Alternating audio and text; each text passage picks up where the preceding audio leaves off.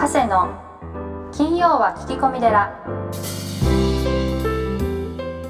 ようこそ架空のテラスタジオよりお送りする長谷の金曜は聞き込み寺ナビゲーターの土地尾恵美です群馬県太田市にある随願寺のご住職長谷さんどうぞよろしくお願いしますはい、よろしくお願いします。はいでは私からのちょっと質問のコーナーですえっ、とこの番組では毎毎月ゲストが変わります長谷さんはゲストをどのように決めているのでしょうか教えてくださいえっ、と僕ですね、一番最初はあの、こうお寺とか、えーまあお葬式とかお墓の話をずっとしてたんですけど、まあ途中でネタが切れて、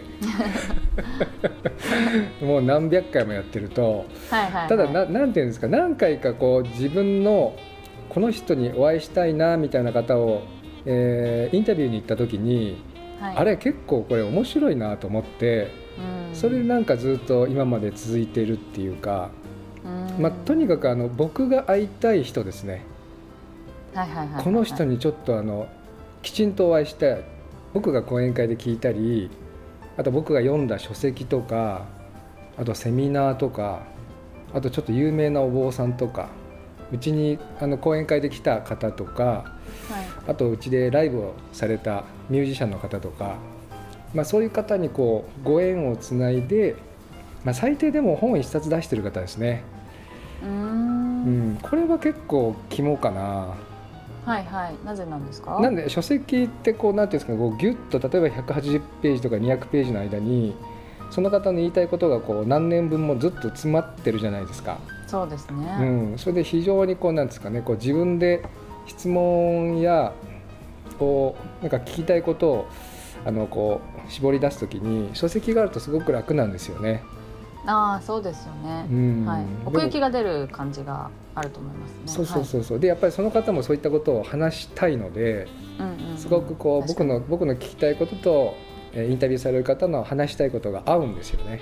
はいはいはい、はい、それでまあお互いにこう、えーウィンウィンになるっていうか僕うん。僕も聞いてて楽しいし向こうの方も喋ってて楽しいのででこう一般の方に不特定多数の方にねこうやってポッドキャストっていうインフラがあるので、まあ、聞いていただきたいっていうそういう思いありますね。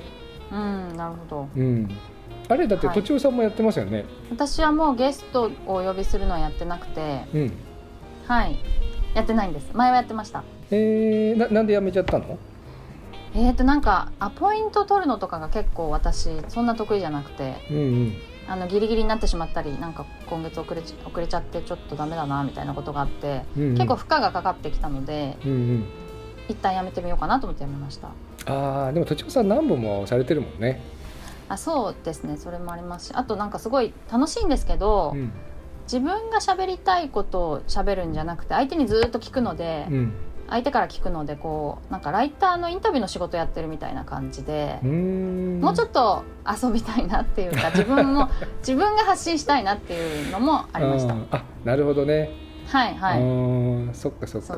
確かにすごい楽しいですけどね、ううん。ん僕の場合はこうネタがないので ネタ集めっていうのもありますかね。あはいはいはいはいんな面白い人いるんだなみたいな。ありますようね、ん。でこうなんとか聞いてるとあこれって僕がこう思ってることとなんかあのちょっとコラボするなとか。うん。うん、なんかお寺でやってることとか保育園でやってることがちょっとこう何ですかね、えースパークするみたいな、はいはいはい。あこの人なんかインタビューしさせていただいたんですけどちょっと今度あのコンサルでお願いしようかなとか講演会で呼ぼうかかなとか、いろいろなんていうんですかねつながるので、はい、うん、であれなんですよねこれインタビューさせてくださいっていうと、まあ、ほとんどの人が OK するんですよね、へえうん、断られたことほとんどないですね。うん。なるほどなるほど、うん、昔から僕ちょっとあの好き好き光線は避けられないって思ってて。長谷さんだからですか？それともどんな人でもと思いますか？いや、えー、とどんな人でも多分なかなかねあなたにインタビューしたいんですってお会いさせてくださいとか、うん。あのこう好き好き光線をこう投げ続けるとはい。大抵こうあのブロックが外れるっていうか、うんなるほどうなるほど、ん大抵まああの、ね、長くかかることもあるし 向こうの予定にも合わせるんですけど、大体3ヶ月先ぐらいまで録音してるので、うんはい。うん、よっぽどのことがないと。まあでもそうですね。仕事でなんか、あの取材させてくださいみたいなやつだとうまくいかないこともあるんですけど私が好きだからっていうのは確かに相手もいいよって言ってくれそうな気がしますね。うん、そうですうね。んはい、うんなんかあのとちおさんが今度書籍出したらぜひとちおさんにインタビューを、ありがとうございます。頑張って進めないと、はいさせていただきたいと思います。はい、ありがとうございます。はい、はい、今月のゲストは株式会社オトバンク代表取締役会長の上田渉さんです。長谷さんよろしくお願いいたします。はい、よろしくお願いします。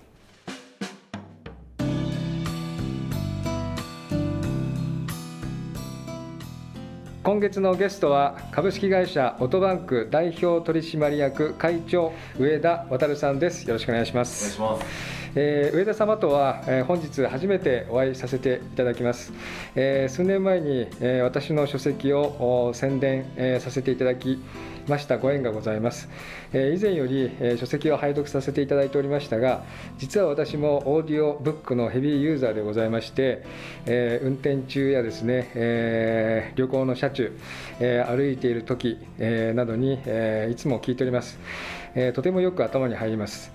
今回は目の不自由な方でも多くの書籍が聞けるようという思いから株式会社オトバンクのですね、え創業、えそしてその経緯日本最大のオーディオブックへの躍進また偏差値30からあ東大に合格されました耳勉強法などについて、えお話を伺いたいというふうに思いますどうぞよろしくお願いしますお願いします。えまあ、最初に、え上田様のプロフィールの方をご紹介させていただきます、え株式会社オトバンク代表取締役会長1980年生まれ東京大学経済学部経営学科あ中退、え在学中から複数の NPO 鴨の橋プロジェクトのほかを立ち上げ IT 企業の経営を経て2004年にオトバンクを創業。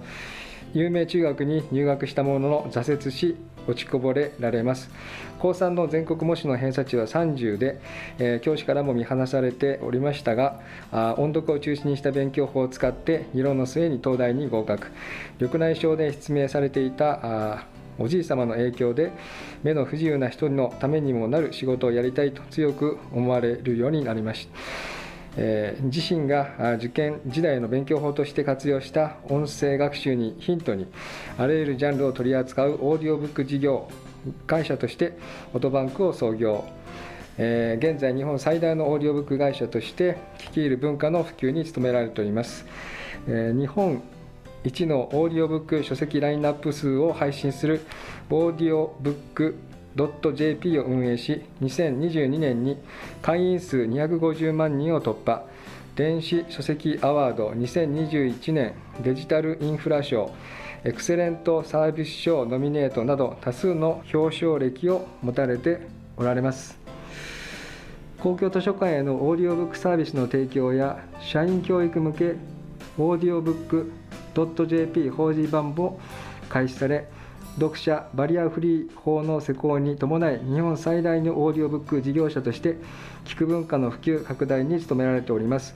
自身もオーディオブックの愛好家と知られ聴取時間は1万時間を超えられております、えー書籍に脳が良くなる耳勉強法ディスカバー21、えー勉強革命マガジンハウス。超効率ミニ勉強法。ディスカバリー21がございます、えーどうぞよろしくお願いします。お願いします。えー私もですねあの1冊目の書籍をですねこちらのお本社の方でえー収録させていただいたもう何年もうだいだいぶ前になりますけれどもあの思いがあございまして、はい。あのー久しぶりにこちらに来させていただきましてあ懐かしいなというふうにあのさっき思ったんですけども、はい、まずあの会社の創業までをちょっと、はいおお話をお聞かせいただけますか？えっ、と、まあ僕はべ落ちこぼれになったっていうところからはい。東大に合格してっていうような話があるので、まあそこの理由とかから、はいはい。話してまあ。十分落ちこぼれじゃないと思いますけど有名私立に合格してますから。あそれがですね、はい。落ちこぼれっていろんな理由でなるんだなっていうのは、あそうですか。思っていて、はいはい。あの小学校の時はですね、ええええまあ私があの行ってた塾があったんですけども、はいはい。まあ受験の塾ですよね。はい。まあそこがですね、まあ、結構教えるのがうまかったというか子供を乗せるのがうまかったというかうですね、問題を解くとうん。シールがもらえるんですよ、ほうはいはい。でシールを集めると、はい。大きなシールをもらえるんですね、はい。でなんかあのそういうコレクター気質があってですね。ひたすらシールを手帳みたいなの作ってそれペタペタ貼って集めてたんですよ。はあなるほど。シールを集めるためにははい。問題を解けなきゃいけないんですよね、ええなので、ええ。あのゲームのスコアタックみたいな感じでひたすらシールをもらうためめに頑張ったんですよ。あだから自分としては勉強してるっていうよりはシールをもらいに行ってた なるほど。たらはい。あのたまたまあの進学校に合格しちゃった。合格しちゃったんですいいですね。なので本当に勉強っていうよりはなんか遊んでる感じだったんですよね自分ん。まあ、そしたらですねその進学校に入ると、はい。当然みんなねあの東大に行くとかそういったために進学校ってね、はい。入るじゃないですか、はいはいはい。なのであの、まあ、先生方も、はい。まあ、そういう子を作るために、はい。大量の宿題とかを渡してですね勉強しろって言うわけですよ。はい。で私の感からするとあのシールがもらえないのに、はい。なぜ勉強するのかっていう話になるんですよね。シールがもらえたらやったんですかね。多分何か、ね、集めるものがあってやった可能性ありますよね。そうなんですね。うーん。っていうことがあってでなんでこの苦行をやらねばならないのかっていうのが分からなかったので、うんうんあの先生に質問したんですよ、はい。先生なんで勉強しないといけないんですかってえ聞いたんですよ、ええええそしたら勉強しないとえ大学に入れない、えはい。大学に入れないとはい。就職できない、はい。就職できないとはい。食べていけない、はい。だから勉強するんだって言われて。ありがちですね。いやまあ確かにその通りなんですけど、はいはいはい。身も蓋もないじゃないですうか、ん。しかも単に食べるだけだったら、うん。あので食べ方いろいろありますよね。そうですなのねで大学に行かないと食べれないってことも絶対ないとないですね。高卒の方も働いてますからね。はい。なのでもう本当にもう疑問だらけになってしまってですね、うんうんいやもうそんなことって勉強なんてしなくていいと。うん。もう一切の勉強は私はしないっていうふうに思ってですね。はい。であのもう勉強以外にはい。あの専念したんですなるほど。勉強だけを死んでもしてやるものだふざけるな極端ですね。納得いかないことやらないんあですよ。そういう性格で。うん。はい。本当に僕はその先生の言葉をきっかけに、うん。一切の勉強をしなくなったんですよね。なのでああのただ部活とかねあはい。やったりあと図書委員会とかにもなんかやらされたんで、はい。そういうのをあのやったりとかうあのそういったあのん課外活動うんですとか、うん。あとあのまあゲームとか遊びとかですね、うんうん。そういうのもひたすらやるんですよね。結構極めたんですかじゃあそこはそうですね。なんか、はテニスはあの公式テニス部っていうのにあそうですよね。はい。なんかあの地区大会であの団体戦で優勝したりすごいですね。なんかあと後輩の指導とかもなんか専用のテキストを作ったりとかしてなんかやってみたりとか、まあ、いろんなことチャレンジしてね図は書院とかも結構成果出したりはしてましたね。なんあか、はいはい。それで課外活動は、はい。多分いい結果出てます。うんでなんか他のそのゲームとかそういったのもはい。結構いい結果を出してるみたいなので、まあ、遊びに関して頑張ったんですよとにかくなるほどなるほど。で、まあ、そういうことをややりながらですね、はいはい。あのまあ、当然あの新、まあ、進級していく必要があるわけですよね、で進級に関しては、まあ、いろんな友人の力を借りたりとかですね、うんあの一瞬でなんかあのとりあえずテストの範囲だけギリギリ暗記できたらラッキーみたいな感じでやってみたりとか、あとはあの赤点は当然取るので、うん。先生に土下座して来年は頑張りますって言いながら頑張らないですけど進級していくっていうの で高校あ2年から3年に上がる時はですね、はい。先生に土下座していったんですね。あああでもすごくあれですね。とにかくなんかこう切り抜けてますね。まあ、勉強勉強 勉強せずに土下座して切り抜けてますね。僕よりも下の成績いないんですよ基本的に。あそうなんですね。僕が一番ドベで,、はいはい。で僕より下の人はですねあの退学になってくる じゃあ本当崖っぷちで。僕そこは悪くなかったんですよね。あなるほど。人様に迷惑をかけないはい。ただ成績が悪いだけって。ただ成績が悪くて、はいはいはい。あのなんか会活動を頑張ってるんだけど成績だけ徹底的に悪いんですよんなんだけど誰も迷惑かかってないし、はいはいはい。誰もこのこと悪く言わないですね、はいはい。楽しくやってるだけだからそうですよね。授業中寝たりとかねあのうん。睡眠時間確保するために授業中に寝たりするんですけど、うんうんうんでも誰にも迷惑かけてないんですよ、なるほど。うん、でタバコ吸うとかもないし、はいはい。酒飲むとかもないし、はい。あのなんかあの誰かいじめるとかもないし、ええただここに遊んでるだけなんですよね、ああでも先生は不思議じゃないですか？うん、何も悪いことしないのに勉強だけしないっていう。そうなんですよ。ですよね。はい。思議な。でも先生にあのでもテストの用紙とかもらった時に、はい。あのなんで勉強しなきゃわからないとかをですねいろいろこう書いたりして反抗精神をですね、はい。出したことあるんですけど、はい。そうするとね先生が赤赤ペンとかで回答を書いたりするんですけど、まあ、ろくな回答書いてもらえるとやっぱダメだなと思いながらですね、へえまあ、一切やらないということをしてたんですよね。まあ、そしたらですね、高はい。校3年生になると進学校なので、みんな東大に行くとか言い出すんですよ、はい。うん、でなんでみんな口を揃えて東大に行くのか、はい。行くっていうのかと思ったんですよ、はいでそれで一人一人捕まえてですね、ええなんで東大に行きたいのかって聞いたえ聞いてもらったんですよ、ええそしたらですね東大に行くとお小遣いが上がるんだとかですね。ああそうなんだ。東大に行くとプレイステーションがもらえるとかですね。ああでそういうご褒美系の回答は結構多いはいはい。ですね、あとは、まあ、東大が一番いい大学だからとかはいはい。なんか偏差値一番高いって聞くとかですうんうね、ん。あの言うんですよね。うん。なんですけどあの東大に行ってこういう人になりたいとか、うんうん。こういう仕事をしたいとか、うん。こういう研究したいっていう回答は一人もいなかったんですよ、進学校でですか？進学校で誰もそういう感じじゃなかったんですよね。唯一はあ2人だけ僕はすごいと思ったやつがいたんですよ。二人いらっしゃった。2人だけいたんですよ。はい。で1人はええ。東海大に行くって言ってるんですよ。あ東大じゃなくて。はい。はい東海大です、やりたいことがある。うん、なんで東海大なのって聞いたらですね、えお前分かってないと。東海大にはうん。深海6500っていう潜水艦えうがある、ん。俺は深海6500に乗って、うんうん。深海生物を研究する海学者になりたいんだ、なるほど。いいですね。なるほど。お前かっこいいな。みたいな、うんうんうん。実際彼は今うん東海大の教授なんですよ、ああ素晴らしい。深海を乗ってるんですか？乗ってます。はあ素晴らしい。夢を叶えてますよ。もう実現してるんだ。うんはもう一人は、あはい。カリフォルニア大に行きたいと、はい。留学してと。UCLA おすごいなとカリフォルニア大って優秀じゃんと。はい。何やなんかなんでって聞いたらですねいや俺 NASA に入って宇宙飛行士になりたいおいいなかっこいいなって、はい。応援するよって、え結局彼はええ。NASA には入れなかったんえだけど、はいはい。結果的に今は iSpace っていう会社にいてあの宇宙開発に携わってて、はい。であのなんか JAXA の宇宙飛行士試験受けてるんですよね。っていう感じで。ん本当にいきそうですね。頑張ってるんですよ。ええ素晴らしい。頑張ってほしいなと思って二人だけ。二人だけです。夢実現イメージ実現の方向に向かって頑張ってたんですん。で僕は誰もいなかったんですよ。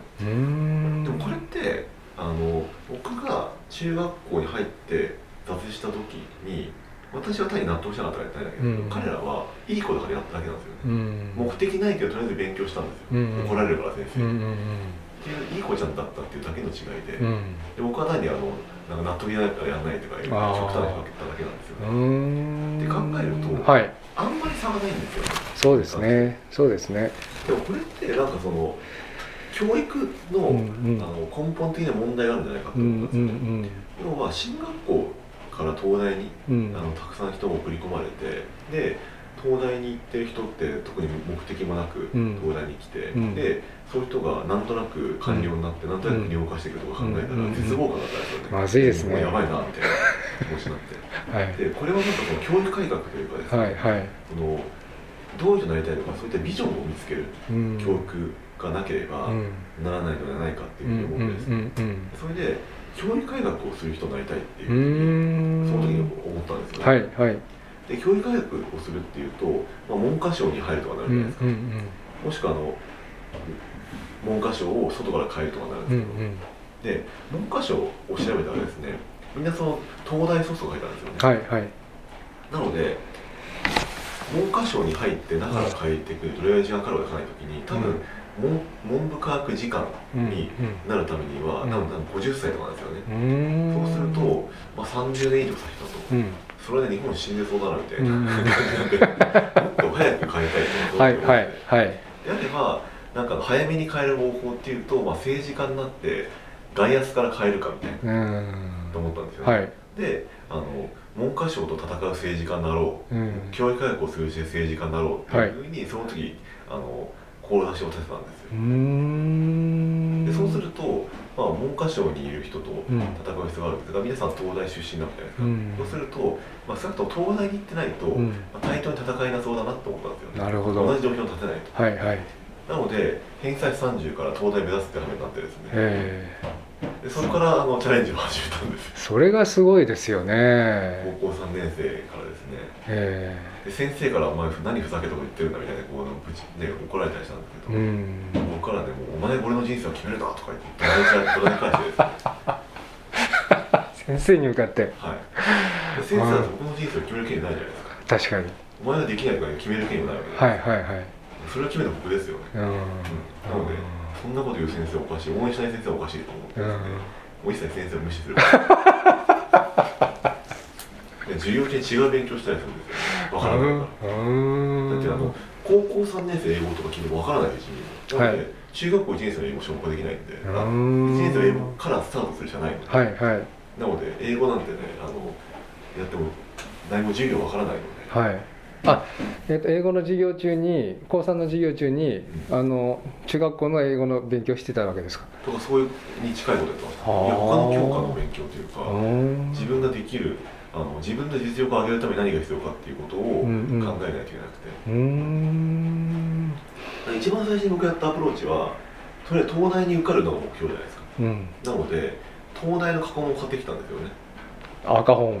赤本。はい。で、まあ、その時は Z 界に緑本っていうのを僕使あの使ったんですけどあの大きくて一番難しいやつ。難しいのかな？なんかあの文字が大きくて読みやすかったからはいはいはいはいはい。それでその緑本を買ってきて、ええ。で同じ日本人だから日本語なら読めるだろうと思って、はい。あの現代文の,、はいはい。あの問題を解いてみたうんんですよね、うんうん。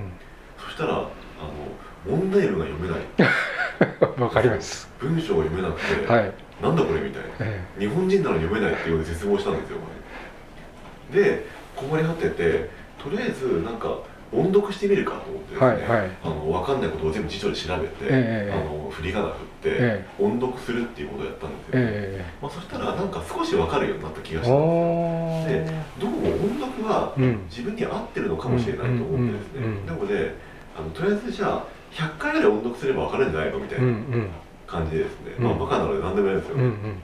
なのであの問題文100回音読したんですよ。本当に読んだんですか？読みました。100回。はい。はあ。そしたらなんか分かった気がしたんですよ。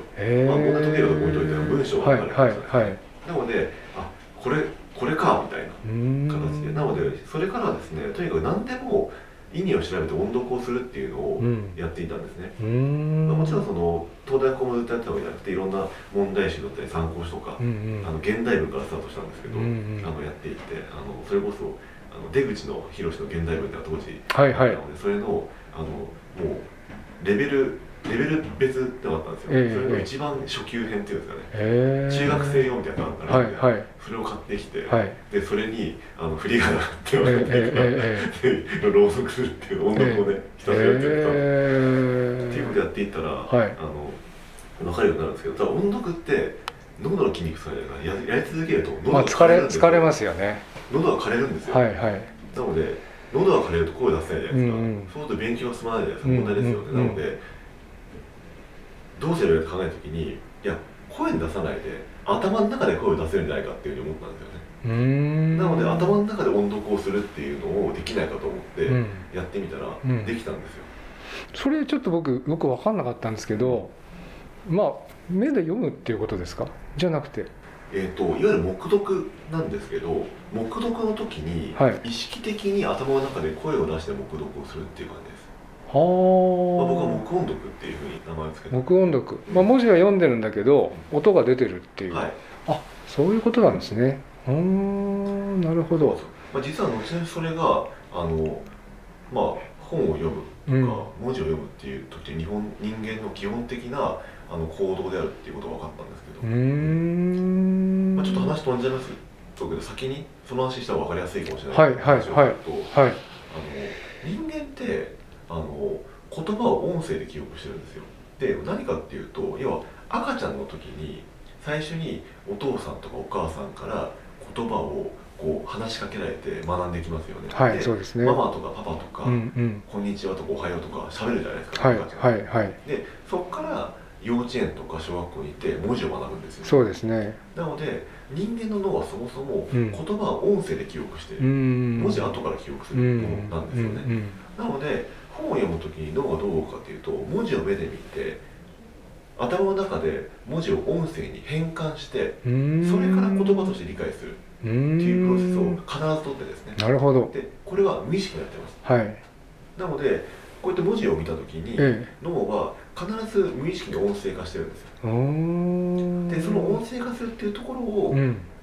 僕のもう今度の場合は意識的に声を大きくしてあげるうーん。普通のなんか読んでる時の声ってのはすごいもうすごい小さい声というか、うんうん意識されないぐらいの形で、うんうんあの音声化をしてるんですよね、ん。なんでそれを大きくしてあげることによって、うん。頭の中で音読をするっていううん。状態を作ってあげたっていううん感じなんですよ、よくこうブツブツ言う方いますけど、はいまああれの音が出てない感じですか？そうです。ブツブツ言うのは自分であの言葉にあのね喋ってはいはい。音読してますけど、はいはい。ブツブツ言わないで頭の中でブツブツ言ってる状態ですああなるほどね。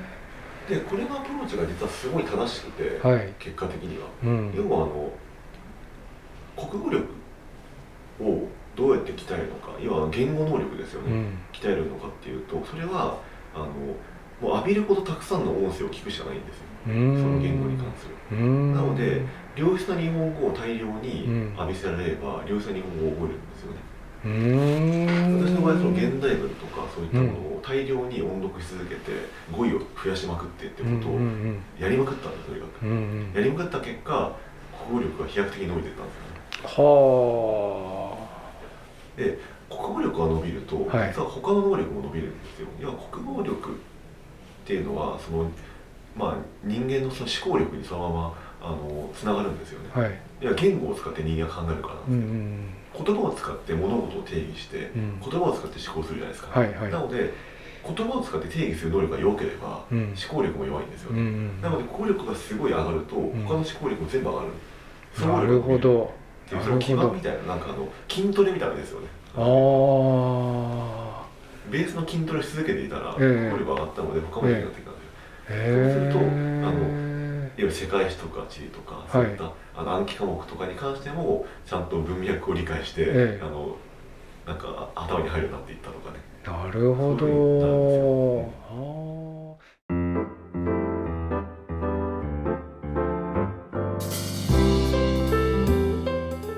ここでお知らせがあります。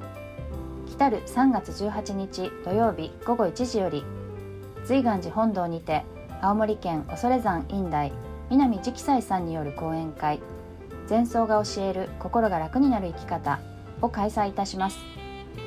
申し込みはすべて随願寺ホームページ www. 随願寺 .com より受け付けております。